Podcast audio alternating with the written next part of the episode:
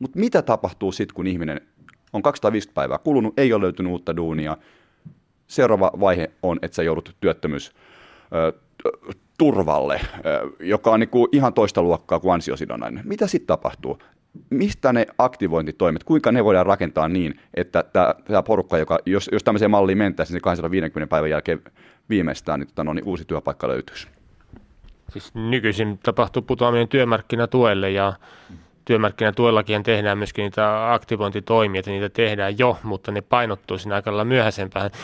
Minusta pitäisi niin tota, aikastaa niiden aloittamista ja sitten täytyisi myöskin keskustella niiden sitten, sitten sekä sisällöllisestä tasosta että myöskin siitä määrästä, että voimakkaammin sitten niitä aktivointitoimiin ihmisiä. Ja siinä tullaan taas sitten semmoisen ymmärrettävästi AY-liikkeelle hankalankin työhön, että kyllä meillä on semmoista tietoa, siis ei tässä kirjoittajalle, mutta muuten, että, että tietyt tämmöiset osa-aikaiset, osa työt esimerkiksi tämmöisessä järjestökentällä voisi auttaa sitten osana sitä aktivointipakettia henkilöitä palaamaan sitten avoimille työmarkkinoille. Tätä pitäisi katsoa myöskin. Me tarvitaan semmoista uudenlaista sosiaalista tuota, yrittäjyyttä myöskin tukemaan sitten niitä, että ihmiset ei putoaisi sinne työmarkkinatuelle. Mutta olepas Tuomas Pöysti nyt se... on köyhyysloukku. Työmarkkinatuki on köyhyysloukku, että tämmöinen perusoikeus ihmisen sitä huolestuttaa tietysti se, että jos tipahtaa sitten, oli se 400 tai 250 päivää, mutta se, se tilanne on huono, kun sinne tipahtaa.